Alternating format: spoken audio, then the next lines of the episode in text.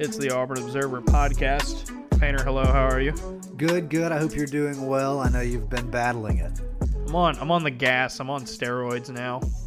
That's We're right. getting. I'm gonna look like. Uh, I'm gonna look like. Uh, I'm gonna jack up his name, but the uh, Kumail uh, Nanjanji.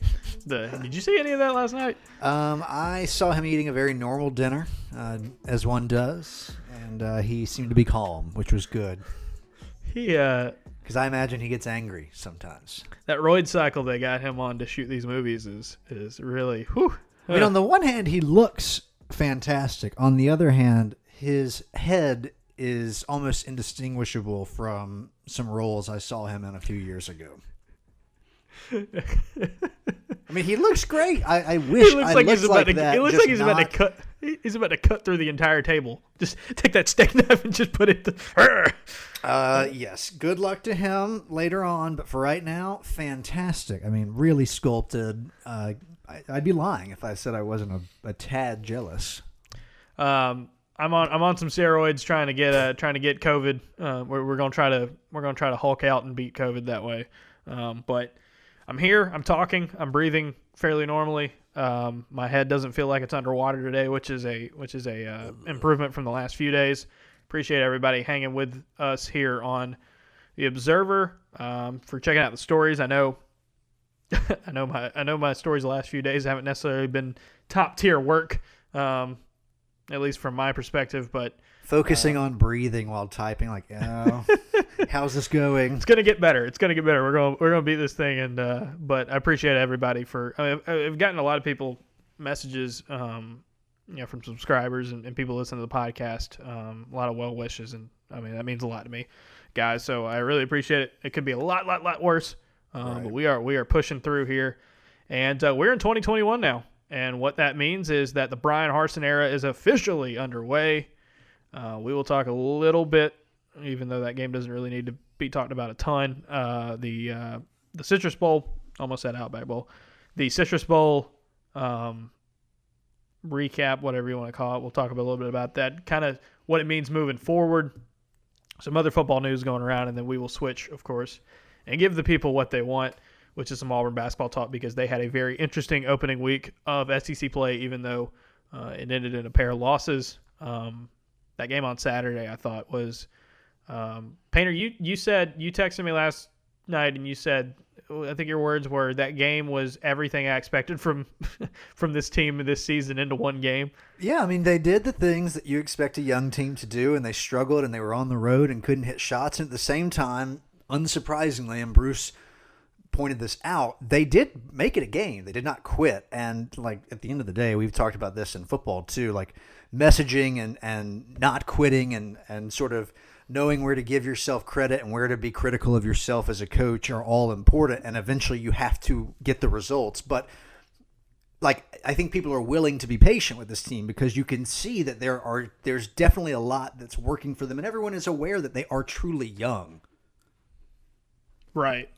Um, But yes, it was a funny game and a frustrating game. wait, did Tennessee fire? Did Tennessee just fire? Oh No, wow! okay. Please no, that never. Did that never mind. Never mind. I just saw people tweeting about about the Tennessee job, and I was like, did they really do that? Um, speaking What of are the odds that What's if up, you're Texas? Vegas? Uh, no, still nothing. Still nothing on there. If you're uh, Vegas, what alarm. are you setting the odds uh, Hugh Freeze getting that job? He would be the favorite, I would imagine. Um, which good luck with that, UT. If if that's the direction you want to go. I, the the weird thing is is like I don't think Hugh Freeze is would be a particularly good coach. you know, in the SEC, like I think there's some obvious red flags that you don't want to be a part. Like I don't think you want to mess with if you are a, a power team in this situation. However, Tennessee is desperate. however, I, Hugh Freeze would be a better coach than Jeremy Pruitt. I just yeah. There's really no way to carve it up that that I can convince myself that I would rather have Pruitt. It's like, yeah, I would I would take my chances, especially given how bad it's gotten in Knoxville. Right. right. So, um, but by the way, hello Texas. Um, you did the very decisive thing, and I guess you should be praised for being decisive and having your guy. Um, I Yeah, loved all the there- pic- there's something to be said about having your ducks in a row, but at the same time, even still, it was like okay, that so gonna work? Yeah, so like the other day, so yeah, that was the whole thing. Is like, oh, they had their guy lined up automatically, and like, look, look what they could, because in, in comparison to Auburn, and it was like, yeah, but you're a goober if you thought that this search took five hours. Like, I mean, they, what's the dude's name? It, it was uh, the the guy who breaks everything at Texas. He said it was going to be uh, Sarkisian like right as soon as the firing happened. That was Right. wild. Like as soon as it happened, it was like this is their next head coach. I And then- the just texted. him. I. Well, I mean, Probably, hey, but at the same time, in, like dude. I was amazed. plugged- I was like, "Holy yeah, crap!" Yeah, yeah, yeah, he, yeah. And then, and then the funniest part of this whole ordeal was the funniest part of this whole, whole ordeal was David Pollack tweeting, "I've heard he's turned down the job." It's like, what do you know, David Pollack? Ah, like, David, brother. Which was funny because, and this goes into way too much inside media baseball here, but like ESPN was reporting through Chris Low, who is one of the most plugged in people in the industry, was like, yeah, this is who they're going to get. And like, you have, again, David Pollack, a talking head who played defensive line for the University of Georgia. I'd like to break some news to you. He is oh so much more than that, Ferg. Oh, what is he? You'll have to figure that out for yourself. I cannot simply tell you. Um, Beautiful. that he says just uh, I've been told that he's turned down and then everybody's like no like people who cover coaching searches were like no a few years a few few years a few few hours later they're like yeah here's the here's the official I don't know if Steve he Sarkisian's gonna work in? Texas oh, I hope don't he know. if he kept it up, respect. You know what? Like throw your stuff on the wall, do your thing. Just make would- sure yes. you take your lumps too. Yeah. Um, I, yeah, I mean, it, it does make sense if Sarkisian pulled out of, you know, consideration for the Auburn job and never got interviewed, which is what has been reported at this point, because um, Because he wanted to try Texas. Texas is Texas, man, and like Texas has more resources. Like Texas is probably the only team in college football that has that can say they might have more resources than the team he is leaving, and And that, that all that without any success over the last decade and a half. Or anything Right. substantial to show for it. I guess to say any success. I mean, they did like yeah. say they were back three different bowl games or whatever. But But here- my thing on Steve Sarkisian at Texas is going to be it was the same my same thought about Steve Sarkisian when people were talking about him as a candidate at Auburn. I want to see what this guy does when he does not have the best talent on the field. he's barely above 500. His win percentage is 568. And when he went to the Atlanta Falcons, he inherited the best offense in the NFL, which was coming off of a Super Bowl Super Bowl run. They should have won it. sorry, um, sorry, Falcons fans, but you know, very easily should have won that Super Bowl, but they didn't. It's like that Um, scene in Jarhead where they like brand him. You're just sticking it in. Uh, you know, and then you know they have to replace their offensive coordinator, so he inherits this machine. Matt Ryan had looked was an MVP. You had everything kind of clicking at that point on offense. You have They- Julio Jones. You have Julio Jones, you have dudes like Alex Mack, like you like this was a really really good team, um, awesome offense, best in the NFL, and they regressed over his two seasons. He left, and then he goes to Alabama, where at Alabama he gets to continue calling NFL like plays and concepts because he has NFL like talent. He's got the best offensive line probably I've ever seen in terms of just pure NFL talent up up front right now this year. They can do whatever they want. Doesn't really matter who the quarterback is. They just keep rotating to like You here's the other thing. offensive lines for Here's the thing about Alabama that's like been a lot a lot more mind boggling to me in the last few days thinking about it. DeVonta Smith is going to end up being the the most talent, like the most successful receiver they've had. Maybe not most talented because Julio's Julio, um, and Najee Harris is there. Alabama's offense has looked like this, and they don't have the guy who torched Auburn in the 2019 Iron Bowl. The guy that I thought was like, I don't know what you do with him. They just have no idea what you do with Jaylen Waddle. How do you cover him? How do you how do you how do you plan for a guy like that?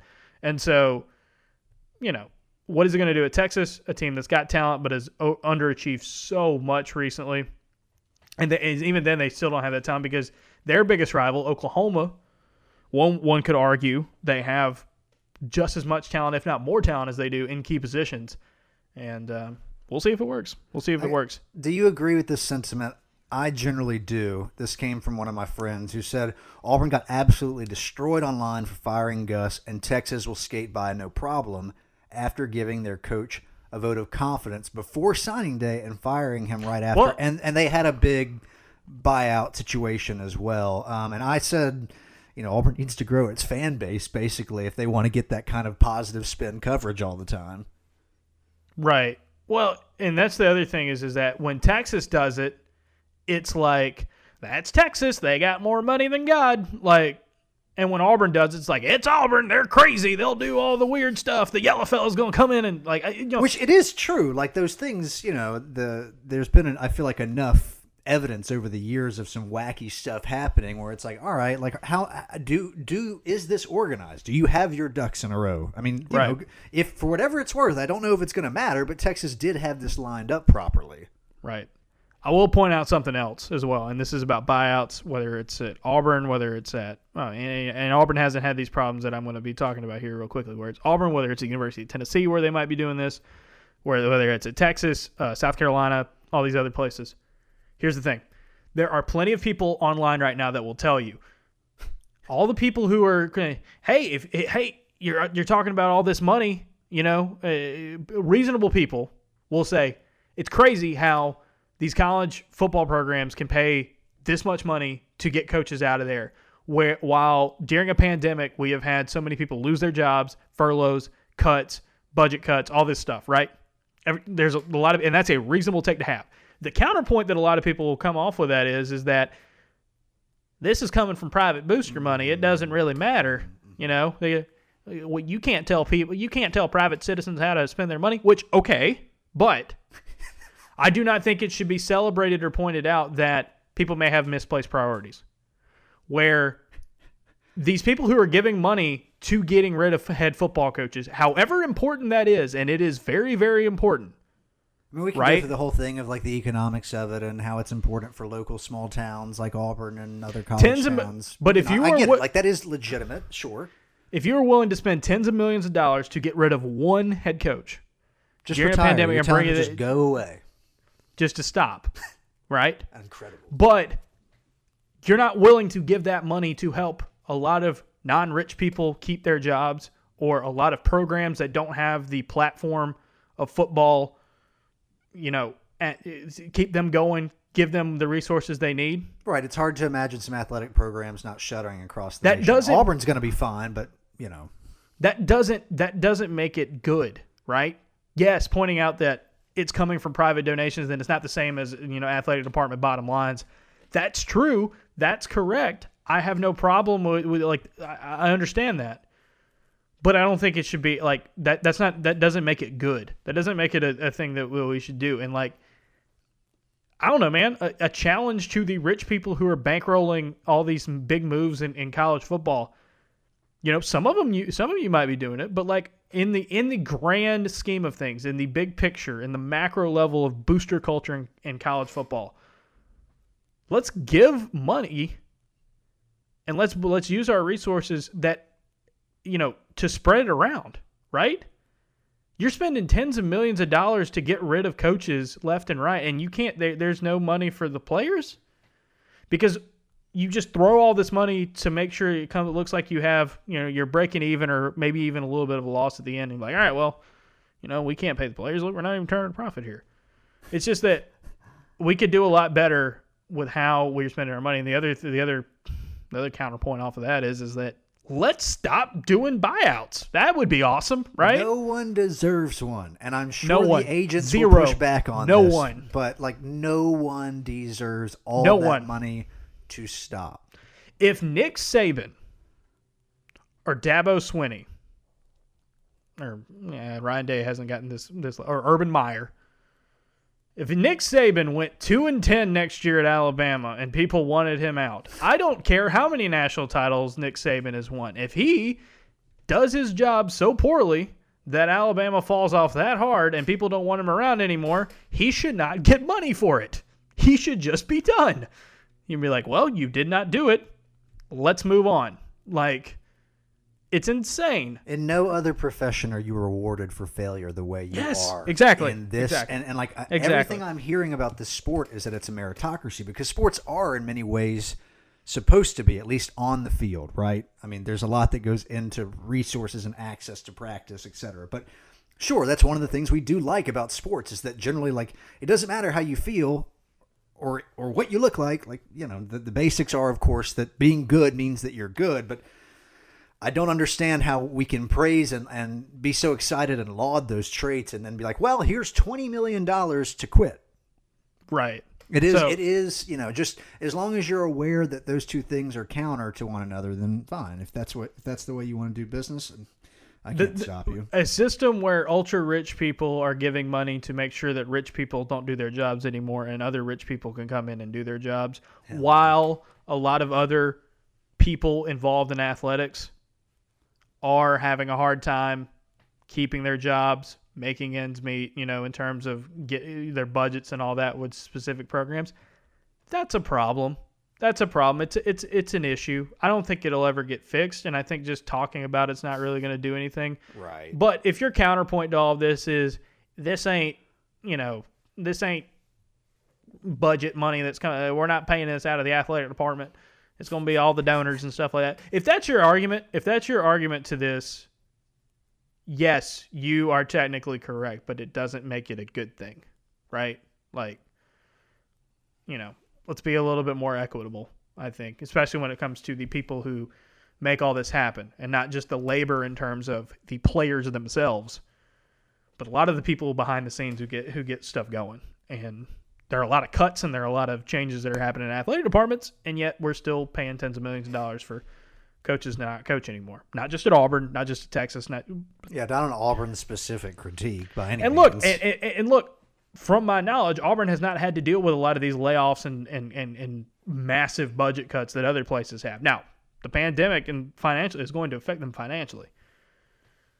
But it's kind of disheartening to see people willing to move heaven and earth to give millions and millions of dollars to make sure that millionaire football coaches can't coach anymore, while other aspects of the athletic department have to and it sounds like we're picking without on Gus here, but it's like it's not a Gus thing. It's just a Gus played the game, man. Like Yeah. like like Uh, if I was in his Gus shoes, I would be doing the same thing. Gus Malzahn, again, I've said this before. Gus Malzahn is not one of those guys who's who he is not money hungry like a lot of coaches in the industry are. He's not. He got the money that because he had a really good agent and what the market set for him, right? You know, that's he he did he just he was just part of the, he was just part of the machine, right? And this is not picking on him. It's not picking on Bryan Harsin for getting a job out of this. This ain't this ain't any of that. It's just it's it's it's it's disheartening to see because this as much as we love college football and, and college basketball and college athletics in general and how much we you know want to see it be be at its best it is so disjointed and unequitable that you know it, it just gets disappointing and then some of the and some of the really tough aspects of the whole system get brought to light when you when you do stuff like this Yeah, and, and I Um, know you're probably wanting to put a bow on this, but I guess I'll just say, like, generally making things more equitable does not make them worse. I know that there's a fear of changing things, and Yeah. that it's easy to listen to people at the top tell you, "Hey, it Look, has if you to pay, be if this you way." pay, if you paid college football players and college basketball players, things change, and there'll be some problems, there'll be some difficulties, and I don't have the answers to all. yeah, it's not going to be even if you give them, perfect- even if you give them name, image, and likeness, which it looks like is going to happen, that's going to change things. That's going to create problems. But just because there are question marks down the road does not mean that we should not look for them. Yeah, and it also presumes the maintaining the, current status quo just because it works for certain people. right, right. That's our thing. All right, um, bowl game. Uh, Boy, that went about how I thought it would. It's about right. the only thing I kind of halfway was even remotely close to. And you know what? Like, what do you even say to the players and to the coaching staff in a way? I mean, I know Auburn fans right now don't feel so bad for the coaching staff or whatever. Maybe some do, but I was Well, not it was expecting such much a- in that game. it was such an awkward situation. It was such a no-win situation. Like if Auburn comes back and beats Northwestern in that game, it's a good boost for those guys. But like a lot's still going to change, and obviously watching that game, a lot needed to change. You know, even if Gus Malzahn was back in 2021 or whatever, like Auburn's got to be a lot different because this was it was it wasn't good. It wasn't good. And yes, there were multiple really key players that were not out there, and that made a difference. And yes, Northwestern had more preparation and they were playing for more and they had a lot more riding on this. It it happens. Like it's why I said I didn't think that game should have been played, but if enough players wanted to play in it, and it seemed like enough did, um, and it was then you know they didn't have an outbreak of any kind. Not like they had one positive test during this whole ordeal um, with the ball game. It's just it really laid bare the need for Auburn to go in a different direction, which is what they ended up doing. But also, it's like you were in this weird, inconsequential game where you weren't at the. It wasn't quite Gus Malzahn era, but it wasn't Bryan Harsin era yet, and there were guys who were put in some awkward spots like Kevin Steele and Chad Morris and a lot of these assistant coaches where it's like, I don't know if I'm going to be here next year. I'm probably not going to be here not, next year. Right. But I'm going to have to do it. Players not knowing who necessarily their coaches were going to be next. And the added bonus of what you've been hinting at for a while, which is, you know, going to become very clear here soon. These players can leave. Hmm. Yeah. It's, it's, just a different scenario. You know, there's really nothing. It's, it's, rightfully a, so. There's nothing holding them scenario. back. What that bowl game kind of laid out for us is that without Tank Bigsby, um, Auburn's offense didn't really have any any juice to it, especially towards the end of the season. Um, the offensive line was missing. I think their best offensive lineman in terms of uh, in terms of talent in, in Brodarious Hamm, but even then, I just they could not do anything. They could not run the ball. They could not protect Bo long enough. And Bo ended up having a decent day when it was all said and done from it. Um, but like they were 0 for 6 on third and short. That is hard to do. they're they're it was Northwestern brought the Thunder and like they are you know, they were playing for their defensive coordinator who had been coaching for 8 million years and Sending them out with a win was a, was a big deal. I'm not. Yeah, no, no doubt. shade. They were they were no shade whatsoever motivated. to that. And they've got it. They gave up like nearly 400 rushing yards to Trey Sermon, who dang looks really good. Um, to Trey Sermon in Ohio State in the Big Ten championship game. So it wasn't like like decent running games can move the ball on that team. You didn't have that, and I'm gonna write about it on Monday. You can check it out, auburnobserver.com if you're a subscriber. Um, Auburn's offensive line situation is a lot worse when you look at it big picture than even I thought it was at the beginning. And if you can't if you can't win at the line of scrimmage, right? If you can't win at the line of scrimmage, you can't really do much. Part of the reason why Alabama like Alabama is running things right now where Mac Jones does not have to even feel pressure whatsoever. Najee Harris is really good on his own, and like, but he's got giant holes he can run through. When they go RPO, there was an R the RPO that uh that DeVonta Smith scored on against Notre Dame. They ran it, and it was just like, I don't. Notre Dame could have had 20 people on the field, and it, and, and it wasn't probably going to change the outcome. Um, so they've got to get a lot better up front. And I was of the opinion that this season, statistically, they had gotten better in some areas of run blocking. I think as time went on and the season wore on and more injuries came about, the depth really got tested and really showed that Auburn's offensive line did not make a sizable jump forward in run blocking. It was kind of more of what Tank did and being being fresher at the beginning of the season. The depth and the thinness, I think, played a part.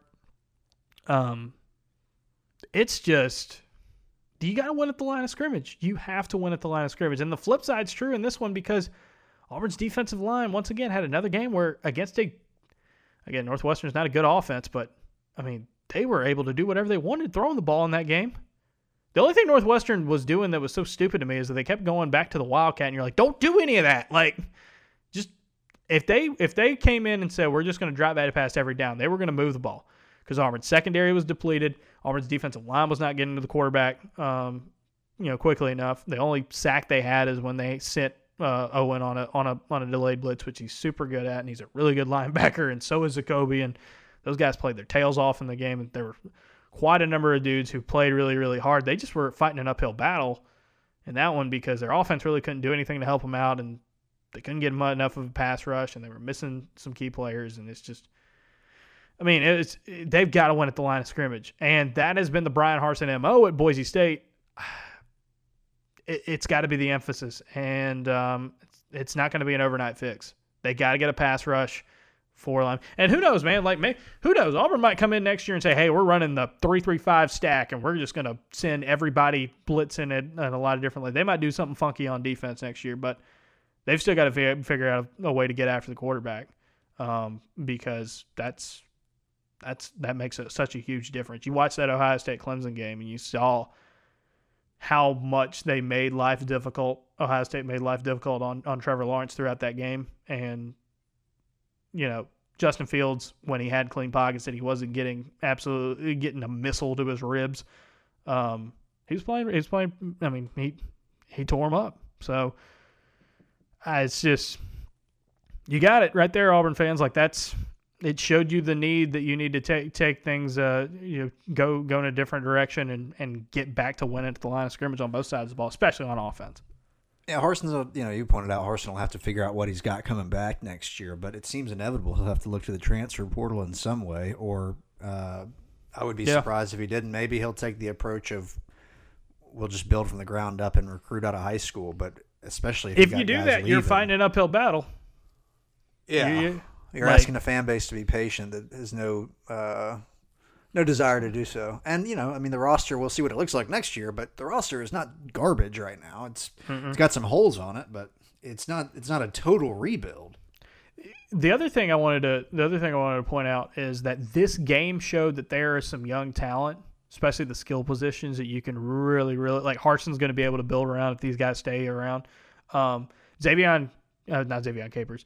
Uh, Xavier Capers got hurt in that game. Um, it was Canion. Elijah Canion. Elijah Canion had a great game. Um, had the big catch and run touchdown. He had a couple of big catches in the game.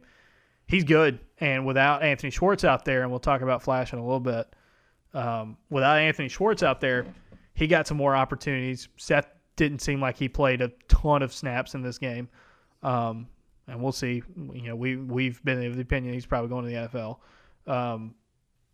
But Xavier Capers, I mean Xavier Capers and Elijah Canion, those are both big body runners um, there's talent. There is talent aplenty at, at wide receiver if these guys stay around. Now, it's not, you know, they're not a ton of first round picks like you get at Alabama or Clemson or, you know, Ohio State's picking them up now left and right as well. Georgia's got a good good crew, obviously. Which makes it even funnier given the results. Yeah. Uh, just a B plus coach, I think it was. Uh, uh maybe. It was and if you and if you're able to keep Tank, okay. So a lot of people have been asking about Tank this week. Yeah, Tank yeah, did yeah. not play in the bowl game because of health reasons. I was I had heard it had something to do with COVID and contact tracing and all that kind of stuff. Um, I don't think he was injured, but you know, I'm not I'm not I, I don't know the definitive sure. 100% truth what happened sure. there. I also know that there are, rumors of him leaving Auburn. And there were some weird social media posts at the beginning of the week uh, with him and, and some people connected to him. Those died down. You haven't really heard it as much. I haven't heard anything new on him. I do know this. There's been a lot of connecting him to Georgia. Georgia is probably going to be in the process of doing the same thing here to Arik Gilbert, the five star tight end, the best tight end. The, that's the other thing about Arik Gilbert. Arik Gilbert was the highest rated tight end ever in the 24 7 era. Went to LSU out of Georgia, left this year, and is transferring. Would not be surprised if Georgia's his next hit. Wouldn't be surprised if Tank Bigsby, if that, if, if Tank leaves, that Georgia would be the one that people would say he he would go to. Um, there's a lot of moving pieces here. There's a lot of things that change. Bryan Harsin, um, I'm sure will do his best recruiting job to try to keep him. Uh, we will see what Cadillac Williams and his future and what that means to keeping Tank or not. Um, but I mean, he Auburn's offense. You could watch that Northwestern game and show that Auburn's offense was completely different when Tank was playing and when Tank wasn't playing this season. He's a big piece, and there's going to be a lot of things that change about the scheme and how Auburn runs things on offense next year, probably. One thing's for sure: Tank Bigsby is a monster, and if you can if you can keep him, it doesn't matter what scheme you're running, he is going to be able to make plays for you at a high level. Speaking Keeping of him would be huge. irrationally and and perhaps uh, wildly spending money, look, Bagman out there, do your thing. I mean, I'm telling you, like I know there are great running backs coming out of high school, but we know this man can do it on the college level. So if you are out there and you are way too into college sports, Bagman, please, my God, But you got some wide receiver talent. uh, the tight end, promising ro- young the tight end room. They threw the tight ends. They threw it to the tight ends quite a bit. Um, I guess I have to. there's plenty of this. I- tight ends out there. I, I've got to take my lumps on Bo yet again because it just was not the season that I predicted uh, nor wanted. Um, but it's just like it's so hard to gauge any of the team off of that performance. It was yet No. another unimpressive performance. Um, and he, Bo, you know, there, he- there, there's so much of Bo's game that he individually needs to get better at. Yeah. Everyone can see that. Maybe another coach, maybe another philosophy, maybe another system will, will bring that out of him. Also, it's going to be hard. Like, he's a five star talent. What if a five star talent was playing behind an offensive line like you get at some other schools? You think the results would look different? Well, that's what I'm I do. fascinated about here because, like, I like Mac Jones a lot. I think I like him more than you do, and I know that you think he's a good college player, obviously. Mm-hmm. But. Yeah. switch those players. I don't know if Bo would have the season Mac is having or not, but I have to imagine Mac would not be having the season that he is having. Nope, not at all. Because Mac And can't move. not, you know, you're again look for Mac, this. Mac like, doesn't scramble. Mac doesn't run the ball. Like he like he's he's good enough at avoiding pressure, I guess, for for a, for a good quarterback. But like he doesn't run the ball. You know, Bo would never have to run for his life behind Alabama's offensive line. But like I just don't know. Just sitting there and eating sacks, I guess, would be the would be the thing that you would see if Mac Jones was your quarterback. Um, it's going to be interesting. It's going to be a really interesting offseason because um, I don't know if you know this, but Dematrius Davis is really, really good and uh, keeps winning uh, in high school at Texas. Um, they are on to another round. I think he's in the semifinals at this point. He's really good, and look, there's plenty of there's plenty of reasons to say Bo Nix should be Auburn's quarterback in 2021 like I said, all these a new system, a new coach, a new thing might be able to unlock some things with him. But there's also a lot of reason to say why a first year head coach might go with a freshman quarterback and say, "Hey, if you're going to be patient and let us build with this guy, we can. You know, we're, we're, this could be the start of something special." I can see that. I can see. I can 100 percent see that. Uh, It's happening certainly more likely Davis would play now that there's a new staff. Right. right. Like I just can't imagine that, that Gus is doing that if he's still the No. coach. No. And, and to me, I fully, Gus, uh, I'm like to me, Gus would have only done that if it was like, "Oh, I'm about to get fired," Yeah, and like yeah, I I- need to change.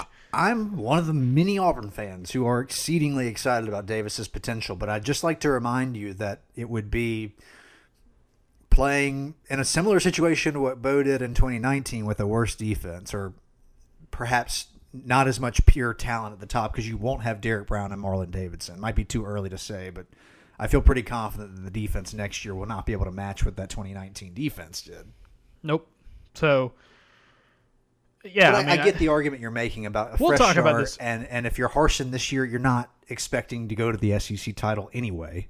the, the yeah, exactly. Like the uh, Auburn football's unpredictable so so much. Like who would have thought Auburn would have made it to the national title game and with a first year head coach and um, you know they've Auburn coaches have gotten off to quick successes in their first or second years historically. Um, anyway, uh, Yeah, I don't remember who pointed out, but someone pointed out 93 and 2013, I believe, both as examples with, with new coaches that went exceedingly well for different reasons. Tuberville's 2000 season was pretty good, right? Uh, didn't they win the SEC West, or was that his second season that they did that?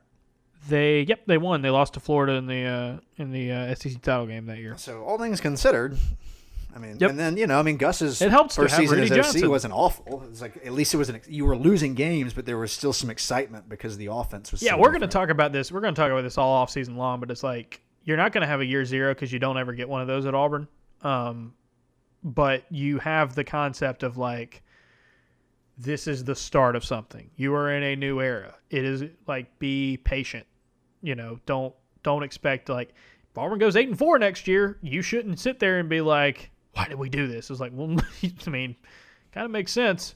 Um, I'm of the mindset that most fans will understand that eight and four next season would actually be a pretty good year, given what's poten- the potential of turnover on the roster. Y'all better. the- uh, my thing is, y'all better be fine with it because y'all were just complaining about getting rid of the coach for it. Exactly, but I'll be curious to see what happens if it's in like the six and six or seven and six range because that was what Auburn fans were so unhappy about was Yeah. the eight eight win, the, the four loss range, and it's like, well, if you get there in year one, it might be, you know, not so bad. So, bottom line with football uh, from the bowl game, you got to start winning more at the line of scrimmage on both sides of the ball, especially on offense, because you got talent in the skill positions. You got some young pieces you can build build around. Bryan Harsin, your scheme was built on winning up front, like a lot of teams are, obviously, but you put a great emphasis on it at Boise State, which is part of the reason why you're here, which is part of the reason why I think that system could work in Auburn it's going to be a challenge. It's going to be a challenge. Um, you are facing an uphill battle in terms of your offensive line recruiting. Um, got to find a defensive line. You got to find a way to generate much more of a pass rush, especially in this day and age in college football. Um, because like stopping the run's great, and you don't want to be able to get run all over, obviously. Uh, but the best teams are the ones winning through the air, so you got to be best prepared to defend defend the passing attack. And uh, the new era is underway. We'll see how the staff goes, and we will keep you covered on all, on all fronts there. How this affects recruiting moving forward and all that. It's going to be a fun off season. I think going to be a lot of lot of new stuff to write about and talk about at the Observer. Six dollars a month or sixty dollars a year if you aren't subscribed. Many of you are, and we thank you for it. Um, we'll continue to have that, and we'll we'll, we'll talk about it all off season long. Um, before we switch over to basketball, uh, Anthony Schwartz is going to the NFL. No surprise here. You know, when he didn't play in the bowl game, that seemed pretty obvious that this is the direction he was heading. Um, my take on Anthony Schwartz is I think he was a better wide receiver than some people are giving him credit for. Um, I think he had made some strides this season to become a better all around receiver. No, he's not Seth Williams. He's not a dude who makes a ton of catches jumping up and over people. He made some tough catches this season. He made some catches in traffic. Um, he had some had some solid hands. Did a variety of things. I think the scheme somewhat limited him a little bit of what he could do, but go get your money, man, because like he's going to be able to go to the combine and run a really good 40 time, and people are going to be impressed, and that's going to get him a good draft spot. And I also think if you're the people out there, say, oh, he's got to stay back and come back for one more year. Look at this, this, this, and this. It's a decision that has to be made for everybody. Um, which shout out to Derrick Brown for um, defending Flash you know, on Twitter. The- Uh, did you see that? I did not. Will you please fill me in? So this was yesterday or Saturday. Sorry, this was Saturday. Were people Um, knocking his character or something because he didn't come back the way Derrick did, even though their situations are obviously not the same? Yeah, somebody tweeted. Somebody tweeted. Um, you know, okay. Um, Schwartz is firing back at people on Twitter. Some dude said, "You let your team down by not playing like Derrick Brown last year," and Derrick jumps in the replies and says, uh, "And the funny thing is, he didn't even tag him. Like Derrick was just like, "Here, uh, hi, you summoned me."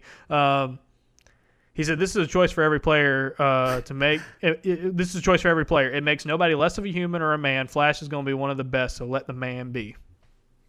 So there's your Derrick Brown take, Yeah. and I think Derrick speaks the truth. Yeah, this is every. It's a decision for every man. If you are Anthony Schwartz, I think it's very similar to what Darius Slayton found himself in before the 2019 um, season you there's a next year at Auburn there is going to be a new coach there's going to be a new philosophy these are guys who weren't around with you they did not recruit you I think Anthony Schwartz would have been a big weapon in Harsin's system I would have been very interested to see how they would have played it played it out with him. But here's the thing you can't teach speed.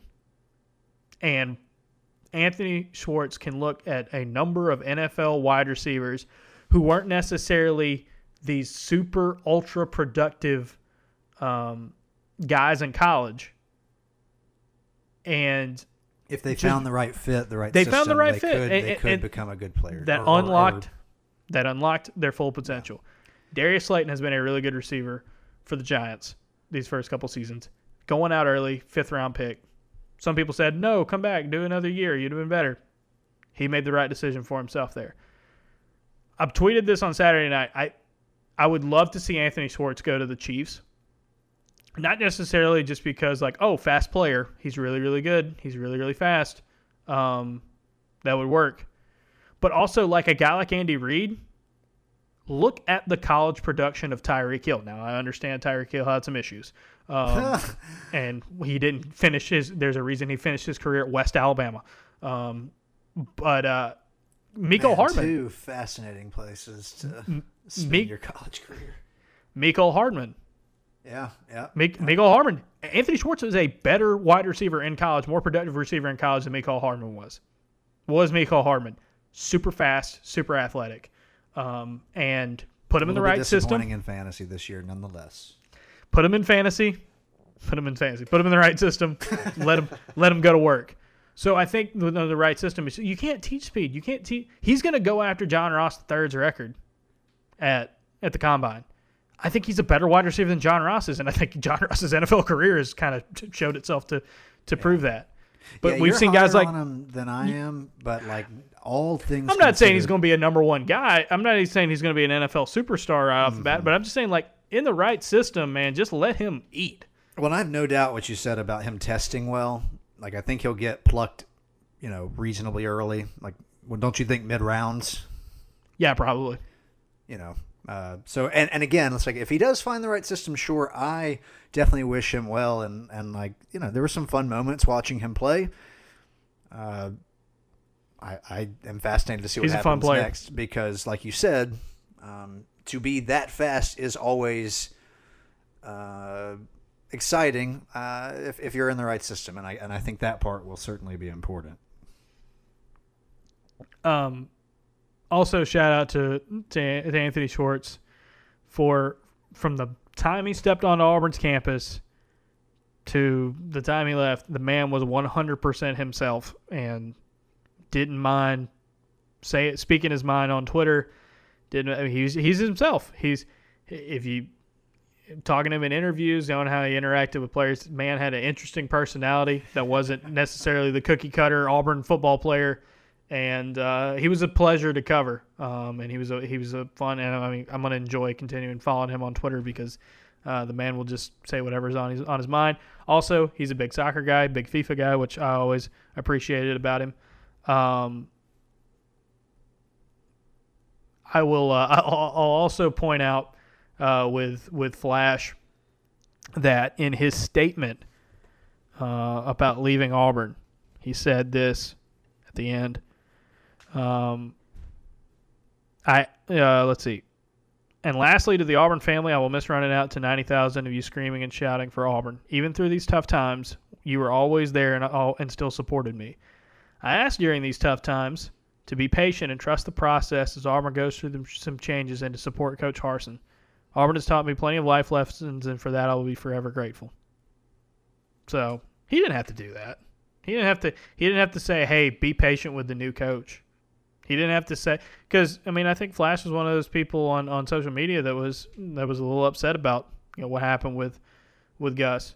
He didn't have to do that. He didn't have to say that, but I mean, shout out to him. Shout out to him for uh, for including that in there. That's that's that's. Uh, I hate using the word classy because I think it sucks. Um, but no, that's a that's a that's that's a that's a really cool move from him.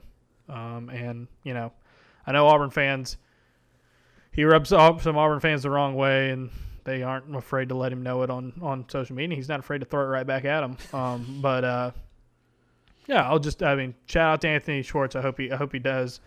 Hope he does really well in the NFL, and I think he's got it. And I think he's got a real shot at doing it. Um, I just hope he lands in the right system, and uh, I appreciate that. Regardless of what people thought, like you said, he did himself. Um, You gotta love it, man. like that part, I can I can dig. I uh, I don't know what else to say though. Like I, I think at this point, it's it's for for the best for him, and I think maybe for the best for the program. Like if he's ready to go, then excellent. That works out Get- well for Auburn. You want to? It is the opinion of the Auburn Observer and this podcast. bread, baby. Get your money. If you can do it, go get it. Life's too short. We love college. Definitely this sport. We love college football, and if you're listening to this, you you want to see Auburn have the best players and keep the best players as much as you can. But if you can make if you can make good money playing football, don't wait around for it. Go for it. Go for it. So, shout out to those guys, and we'll we'll see who else um, joins them. Big Cat Bryant said he's thinking about his decision. There'll be a lot of guys who will do that as well. Um, Did you get the vibe that he's considering not playing anywhere else if he doesn't come back to Auburn, or that he I just think if he's doesn't done- know yet? Yeah, I, I don't think he would transfer. I think if I think if he doesn't play at Auburn next year, he's going to give the NFL a shot. What about Stove? Because he's one that I know everyone's focused on Williams and Schwartz. And it's like, well, do you want to play football for six years for free at a really high level? And Some I would, guys I would might. love to have him back. Son, it would be fun. It would be fun to see him try to try to break some records next year. Um, yeah, I don't know. I don't know. It's there's some there's some guys who are going to take that fifth and sixth year senior route next year um, across college football. Just with all the changes happening at Auburn, maybe it's a little less likely that you see more of those guys do it, just because it's a new staff and fresh start, new era, whatever you want to call that. Um, but we'll see. We'll see. It's going to be a lot of fun to, to, to see where these guys end up at the next level, though. Um, if they uh, when they make that jump, and um, you know when you when you see stuff like that from Flash, and you see hear stuff like what Big Cat said about Harsin, um, pretty cool that those guys are are uh, telling people to throw their support behind the new guy. Because again, you don't have to do that. No one's no one's holding a gun to your head and telling you to do that. Uh, at least I don't think they are. I don't think Kirk's that. I don't think Kirk's that that that, that way. Um. All right, Painter. That's football, baby. Uh, You wanna you wanna throw in another commercial here real, real, quick before we uh before we switch over to basketball? You want to tell tell people how they can support the show and all that good stuff? Go ahead and do that right now. Yeah, rate, review, subscribe. Even if you're not a uh, subscriber to the newsletter, you can subscribe on Apple Podcast or Spotify or whatever platform it is that you use. And rating and reviewing certainly allows us to move toward the tops of those charts. And of course, if you just tell people that, hey, I listen to this podcast and enjoy it sometimes, uh, that helps us greatly. So we appreciate it and hopefully you can bring in a new year with us because this is uh, this has been a tough 2020 all that jazz i'm not going to lament that too much but i hope that we're on the up and up here in 2021 100%. And we are at uh, 641 subscribers on uh, the Observer, which is huge. We've had a lot of growth these last few weeks, um, and we appreciate you guys being interested and signing up. Again, we say we say this a lot. Seems like something that we're going to be able to do for quite some time now, and that's all y'all. So, um, very very much appreciate uh, everybody's support. Six dollars a month or sixty dollars a year if you want to join on at auburnobserver.com. We will have a ton of stuff about Auburn football and Auburn basketball in the days ahead. Speaking of Auburn basketball, uh, Wednesday night we're not going to rehash this one a ton because I think you get more takeaways from the second game. Uh, Arkansas 97, Auburn 85. Auburn did about everything they could have done on offense, and they still lost, except for hit free throws. And even if they'd hit free throws in that game, it still wouldn't have mattered because you gave up 97 points and you lost. Um, and then and then Saturday, uh, losing by two to Texas A&M on the road when it looked like they were, whew, like they were in for a long, long, long, long day uh, most of the way, but uh, ended up coming back and had a real shot to win that one at the end. Auburn starts the week 0 2. Painter, we said um, if Auburn split week uh, the first week of uh, SEC play, it would be a win. Uh, if they swept it, throw a parade. If they uh, if they lost both games, um, it would Well, depend on sucks, how but like okay it would depend on how it happened. I wrote this. I wrote this on Saturday. This season is not about building a resume. It's about building a team. It's about building a team for the future. Now, there's only so much of a team building that you can do when you don't have all of the pieces to your team yet. Sharife Cooper is still not freed. The NCAA continues to be a very mature adults by keeping him um, and i just want to say just by the way Go i wish it. i could bully these people in real life i mean they're horrible they are horrible they are horrible they exist to prop up people in a system that are making lots of money. I mean, I know that they do a few administrative things here or there, but goodness, I mean, what is it exactly that this man has done that does not allow him to enjoy being a player at Auburn? Like, let's what not I've- forget that after all this, he has stayed here because he wants to be here, and they are keeping him from doing that. Yes, I'm saying all this selfishly because he's a good player, and I want him to make my team win. But also, they suck. From what I've heard, when you say what is this what has this guy done? From what I've heard, and I don't have hundred percent of the details. From what I've heard, he himself has done absolutely nothing. Nothing. Not and a thing. Even if he did, I don't care. It's not a crime. These aren't real rules. Nope. Speaking of which, a little quick, little quick, uh, cl- little quick ad here. Um, if you, like us, would like to become blackpilled uh, about the NCAA this year, um, in 2021, might I recommend uh, the delightful ebook, The Sinful Seven, written by our friends over at Moon Crew. Shout out Spencer, shout out Jason, shout out Alex, shout out Richard, and the gang over there. Read that and you will get it's a really good book. It's a really good piece of science fiction western you know it's a weird it's a weird book. It's a weird book in terms of genre but um, it's a good way to learn a lot about the ncaa and learn how to hate it more. Uh, so check those guys out. Um, but yeah i mean you can't really fully team build right now that and like the way auburn played in both games but especially this one against texas a&m you need a point guard you need a point guard badly and give all the credit in the world. Bruce said it after on Wednesday night after the loss to Arkansas. I'm he said I'm not mad at Allen Flanigan and Justin Powell because they're doing the best that they can. They're not they were not brought in to do this. And yes, there can be a criticism lobbed Bruce Pearl's way and I'm sure he's one of the ones who was talking about the, who was thinking about this right now. They don't have any point guard depth. You didn't have a, you didn't have a backup plan really. You had Turbo Jones, but he even Turbo was not a point guard. Turbo was a combo guard. Um, he he was a he was a scorer. He was a more of a he, he was not a traditional point guard, right? And but you're in the spot that you're in, and not because again, not because Sharife Cooper did something wrong, not because you did something wrong with Sharife Cooper. It's just it's what it is, what it is, and like it's it's so infuriating. Now, Auburn really went through it in the first half in this game. They look like they the only other true road game they played all season was the UCF game, and they shot like they were in the UCF game again. Texas A&M did a really good job. They were a really good defensive team at at extending pressure, using their size, using their length, really cranking it up.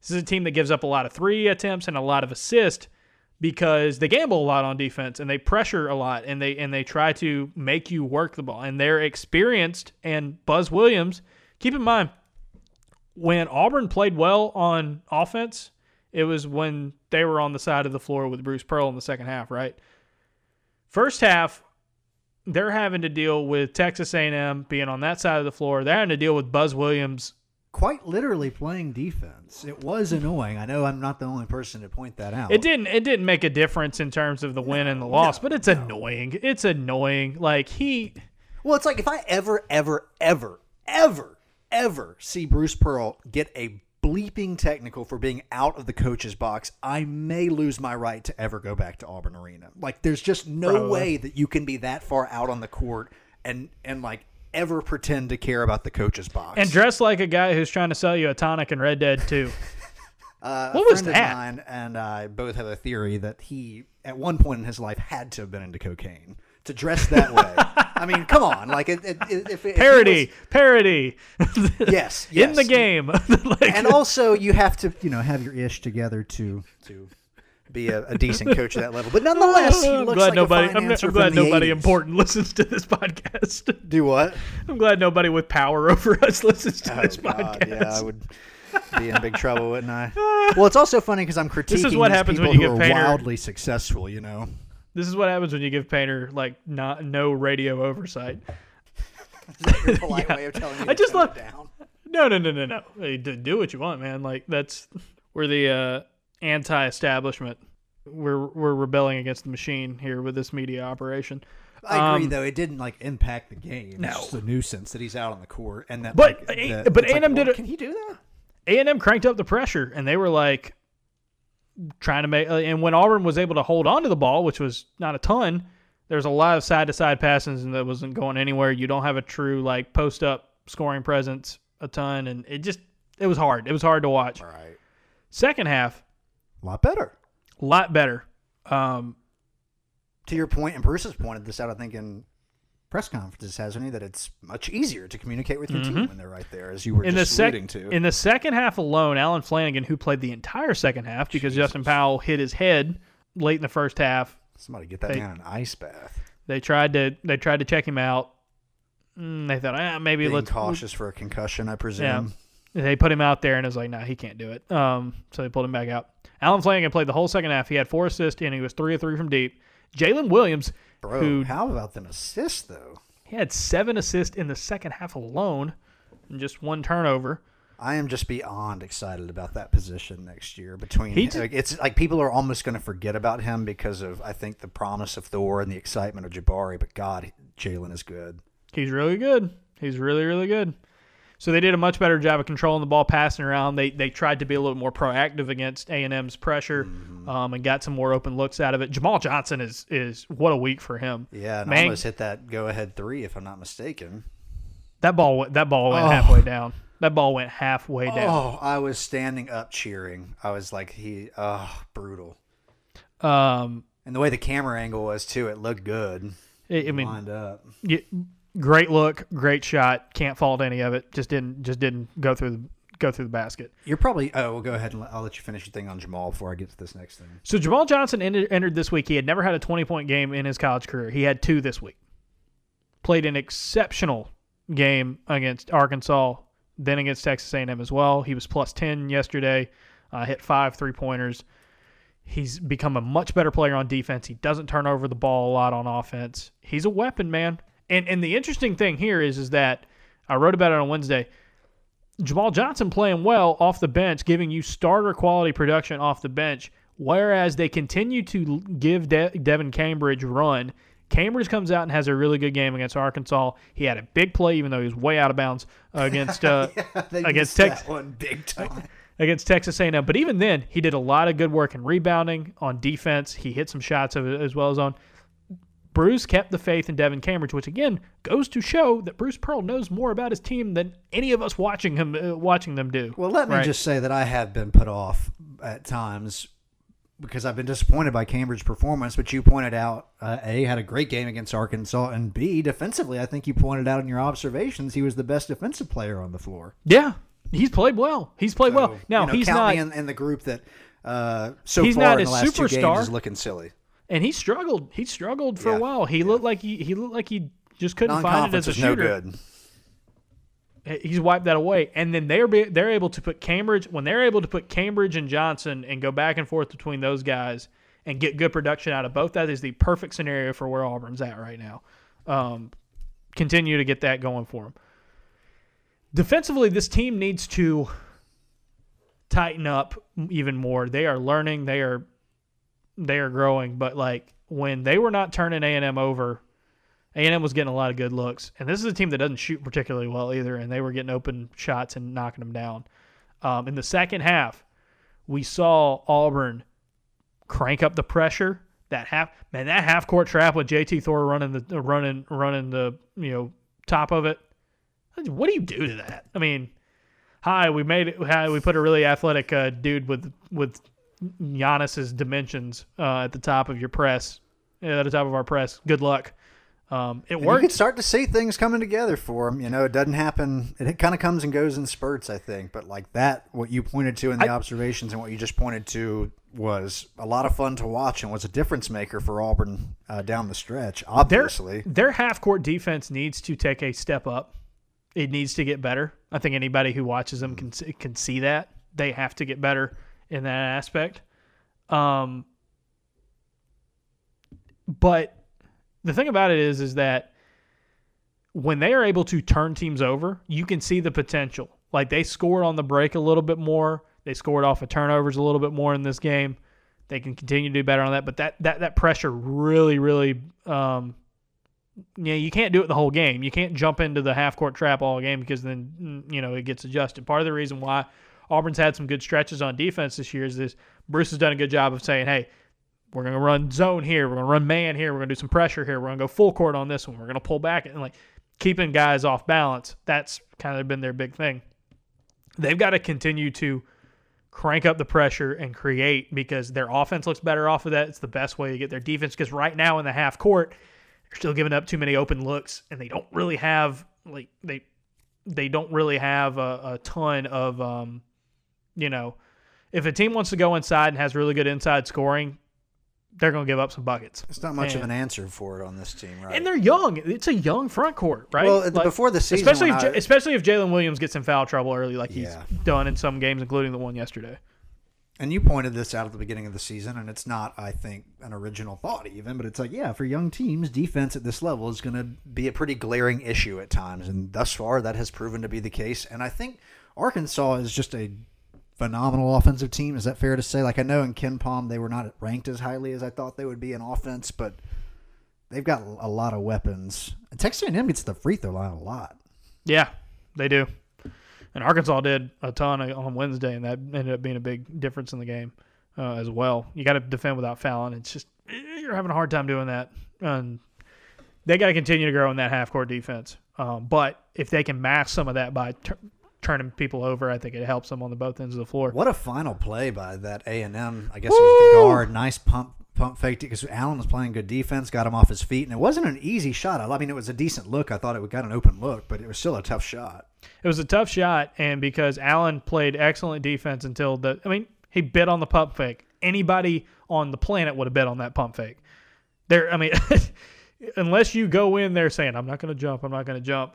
Um, And thus, perhaps give him an open look, which I think if Right. he had, it would have been an easier shot than what he ended up making. and Cambridge and Cambridge tried to come over at the last moment and was just a little behind on it, Yeah. but um, it happens. I mean, that was a great play, a great, great execution. It happens.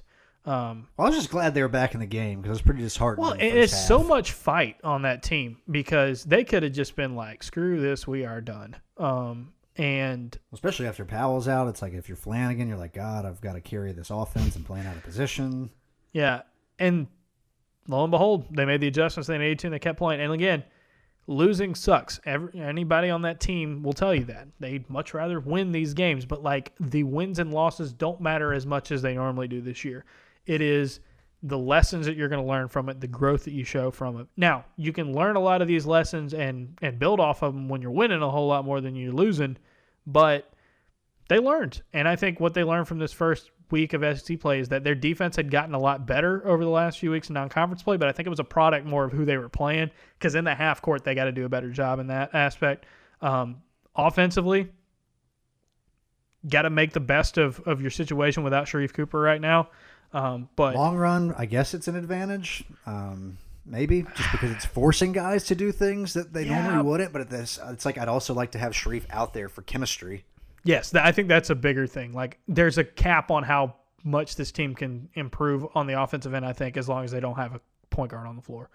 Um, but on the flip side of that, Thor's coming along really well. Um, we ju- we talked about how Devan Cambridge and Jamal Johnson both played well this week. That's a good thing to have. More guys are stepping up. Powell didn't have a great week, and of course he got hurt, you know, in terms of scoring. But you got to, you know, if he can come back, get him back in the game a little more. I continue to be super impressed with some of these bench guys. Um, Dylan Cardwell rebounded well off the bench. Javon Franklin gets maybe a few minutes every couple of games, and he's good when he does it. Like he just things happen, and that was a dude that I think a lot of people, including myself, kind of wrote off as like yeah, he's just not going to be a factor this year. And he's not a key player, and he's the last man in the rotation, but there's a lot to be said of a dude who is accepted. Look to what we can see on the floor and the way he's played. That's a man who's accepted his role and gives Auburn good value. He was plus seven in like a few minutes yesterday. That's it's exactly what you need, and you get that with Moore, and you get that with, of course, with Johnson uh, and Cardwell and, and Stretch Bola. The depth is going to continue to be tested. We will see what happens with Justin Powell. We will see what happens with uh, Sharife Cooper, but um, there's a lot. There's a lot to take away from this, and I think this first week of the year showed you have some real growth you've got to do on defense. You've got to learn how to handle things better pressure wise on offense. But your team doesn't give up. Your team keeps fighting. Um, they're a young team that just plays with a ton of energy from getting in. Doesn't matter what it says on that scoreboard. And Auburn fans, 0 2 stu- tough. But again, the results don't matter quite as much this year because you're not playing for a tournament resume. Number two, you got to be proud of that. You got to be proud of the way that team that team played in both games, I think, but especially especially against A and M. Well, it's hard to be mad at the team for a number of reasons. One, Bruce has delivered more than any other coach in Auburn history, and two, like we knew that this was going to happen this year, given what the roster looked like. And Bruce has not really made excuses. That's been another thing. He's not been defensive when they've not played well. He's pointed it out and said, "We've got to be better at this," and you know, generally takes credit uh, or takes blame for those things. So, like as you said, all of this is building towards next season. And even though I, I really want to see this team get close to 500, that would be super exciting. Uh, I think they're going to lose a lot of close games this year. And mm-hmm. you know, there's a couple of games where it's like it may get away from them. Uh, uh, I was really disappointed to see Alabama go on a run here and beat Tennessee. It's been a tough week to be an Auburn fan, just given that they're back in a national title in football and getting hot at the right time in basketball. They play Ole Miss uh, next. Um, Auburn does. Yes. Uh, Ole Miss coming off of losses to Alabama and uh, to Wichita State. Uh, they played Wichita State yesterday because they're not part of the SEC um, Big 12 Challenge. So they play, you know, those those teams that are left out play in the AC play four ACC teams and or AAC teams. Sorry. Um, and then later in the year when Auburn's playing Baylor and all these teams are playing, they they end up playing their conference games. So they played Wichita State. They lost that game. Um, gonna be another challenge. Uh, it, very similar team to what you just came across against Texas A&M. Um, a team that doesn't necessarily shoot well, but they've got weapons. Uh, it feels like Devontae Shuler has been playing at Ole Miss for 11 years. Uh, he's still out there. Um, they've got some experience. They they force they for like I said they force a lot of turnovers. They've got a good interior defense. Um, they're going to try to make life hard. They're going to they're going to follow the same blueprint that Texas A&M did. They're going to follow the same blueprint that Arkansas did, and that's Auburn's just going to have to deal with it. And um, it's away from home. We will see. Ole Miss has kind of been in a little bit of a rut right now, but um, we'll see if Auburn can. Uh, have, I mean, they have not beaten a quality opponent this year. Maybe Auburn can. Maybe Auburn can turn around and get some momentum heading into the Alabama game. But yeah, I mean, yeah, I mean, if I'm not mistaken, these coaches know each other well, right? Davis and, and Pearl. Yes. And on top of that, like uh, Davis done a good job of giving Auburn trouble in the past, and like the roster is a little bit more talented than it was last year, and they lost a lot of close games last year. This will be a tough one. I think KenPom has Ole Miss favored by five. Yep. Uh, yeah. Uh, yeah. Bruce and Kermit go back because uh, Kermit was at Middle Tennessee mm-hmm. uh, during a lot of that stretch when Bruce was in was in uh, was in Knoxville. Um, so we'll see. I think the continued thing is just uh, free Sharife. Um, yes, please God. It would just be better for everyone involved. It's the uh, right thing to do, and it's the fun thing to do. Yes. Uh, uh, we'll see about Justin Powell. Hopefully, he, hopefully, I mean, you always get scared about head injuries, and, and those things don't really happen a ton in basketball. But um, as I pointed out the other day, uh, the floor is very hard. Um, so when they do, yeah, you just you, you hope you hope the best for him, and and and hopefully he can get back sooner rather than later. Uh, but Auburn, Ole Miss, it's going to be a, a, not too much of a preview in terms of you know they're gonna they look a lot like A and M does. They might be a little bit worse right now than A and M in just terms of production this season, but they're going to do a lot of the same things, and uh, Auburn's got to learn how to like what they did in the second half. They need to do that for two whole whole halves offensively. Now, of course, I can say what they did in the second half. They should do all game. like, yeah, duh. That's my um, kind of analysis for it right there. but it's more of a it's more of a um, it's more of a you know what how they were able to manage the pressure in the second half and get better looks on offense. They got to do that from the beginning against Ole Miss because Ole Miss is going to try to do the exact same thing. Any well, more? Any, any final thoughts on on uh, on basketball? I love Bruce and this team, and it is going to be a frustrating season at times. Or, yeah, no, not at times, most of the time, I think, just given what's happening and how young they are. But cling to the positives, cling to the bright side. If you yeah, can't, get, if you can't get excited, if you can't get excited and happy about watching that team fight back and do seeing JT Thor do JT Thor things, and seeing a guy like Jamal Johnson work as hard as he had and waited this long for this opportunity and turning it loose is is uh, yeah, if you can't if you can't get if you can't get into that, I don't know, man. Football season will be around in a few months.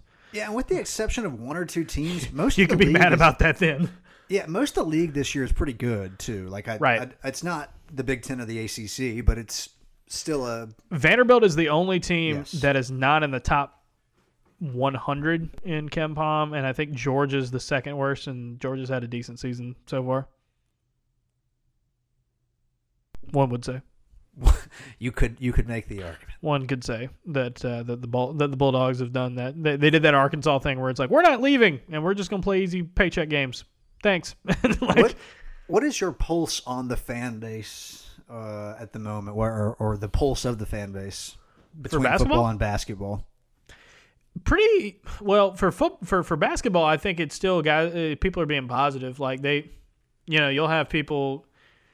There's some there's there's some people out there that I could think continue to live and die off of like every possession and watching college basketball, and that's like a just Terrible a for your health. It's a brutal way to to watch basketball in general. I, I hope none of you are NBA fans, um, but uh, no, I think it's just you got to have the big picture in mind, right? You got to have the big picture in mind with basketball. This is not about this year. This year is about next year. And until Sharife Cooper comes back, you're not going to get a you're not going to get the full effect of what you're doing right now. There's also the fact that like a pandemic is still very much happening and how much of this actually feels real or like it you know, how much is this really going to matter moving forward is, is is something to come up with, but I think there are fans that are very pleased, I think, with the growth, the individual growth. When you see Jamal Johnson take that next step, when you see Devan Cambridge break out of his slump, when you see JT Thor do, do JT Thor things, when you see Allen Flanigan become an offensive weapon, that individual development from the Bruce, from Bruce Pearl's staff, like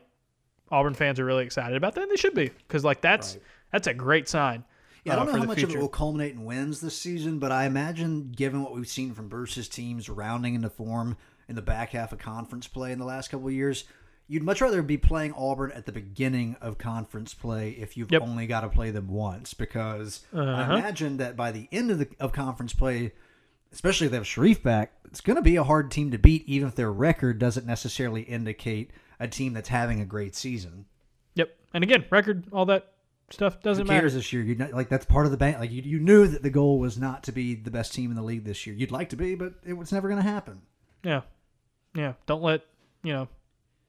Don't don't let don't let insurance agents from Birmingham uh, get you get you ups get you upset about the way Auburn basketball is playing compared to Alabama. I mean, you know, good for them. They did get their first top ten win since 2004. He's he's so good. I, he's good. Like th- th- that's a good basketball program. They're going to be a good rival for Auburn. f- uh, Continue to be, and it's only they Auburn helped them- made them raise their level. Yeah, it does feel like for the first time in a long time that we are on the brink of having two truly competitive programs in the state in basketball. Yeah, I just Maybe it's already there, given that Alabama seems to be Yeah, surging. my thing Auburn's is- already had its success. my thing is rivals are going to be rivals Auburn fans, so just you know let it slide. Whatever. You know, Whatever. you got and also like this is the thing I want to be I want to be better than just about everyone in basketball. Like I, I'm pretty confident about where Auburn stands in the pecking order. Look, man. The way football, Kentucky's but, been like, playing, outside of Kentucky, I think Auburn can be a top three team in basketball yeah. in the in the conference consistently. Look, Tennessee looked like they were going to be unbeatable this year, and they're coming off of lost Alabama. Like that, like I, I say unbeatable loosely. Of course, they were going to lose games, but um, No one had particularly been close to them most No. of this season. No. their And Kentucky- been staggering. and Kentucky needed Kentucky needed to finally play Dontaie Allen. What do you know? Play the dude who can actually shoot, and it's from the state of Kentucky. It's crazy, Cal. I, I know he wasn't a five star, and I know he won't be one day averaging 11 points and six rebounds a game for a 15 and 64 Knicks team, but um, they're gonna be they're gonna be all right. like you know, put some put some guys on the floor who can actually uh, who can actually shoot the thing. That would be that would be uh very that would be a Oh, very yeah, smart no, strategy. It's a whatever. All right. Well, that will uh, that'll just about do it for us. Appreciate everybody listening uh, to the podcast again. AuburnObserver.com to subscribe. Got the story coming out on Monday about uh, about the uh, offensive line recruiting and some That's going to be a good hate read, Auburn fans. You're, you're gonna you're gonna enjoy it in the way that you, if you're like me and you like to inflict pain onto yourself, it's going to be one of those. Uh, I'm not gonna make it that depressing. Hopefully. I don't think it's depressing. I think it's telling. It's a good like. It's like Very oh, this is this. is- It's it's The numbers- clarifying. It's the numbers that I- the numbers that I dug up over the weekend because I can't leave my apartment um, uh, were very telling, for sure. I don't think it's Uh, depressing. I think it's like this is what you have to do to get back to where either back to where you want to be or you know competing with your rivals, whatever. Uh, Bills playing in the early window. That's right, baby. Come on with it. We got uh we got the the fins. And Oh, that's a big one. The Fins need this game. Playing with a team with a little buzz to them. We will talk to you guys later this week. The subscribers, the inner circle, you'll get the podcast later in the week after the uh, Auburn Ole Miss game in basketball. We'll talk to y'all on Thursday. The rest of y'all, we'll talk to you next week. Uh, appreciate you joining. Appreciate uh, once again all the support, all the tweets, all the kind words. It means a lot. Let's uh, let's uh, let's kick 2021 in the teeth. Let's uh, let's let's have a much better year. I feel I feel I feel even though I have COVID and even though all my ma- problems didn't magically disappear because the calendar flipped over, um, I don't know, man. I'm I'm, I'm feeling I'm feeling uh, feeling a lot better than I probably have any right to be right now. Let's see how this goes. I think we're gonna have a lot of fun this year.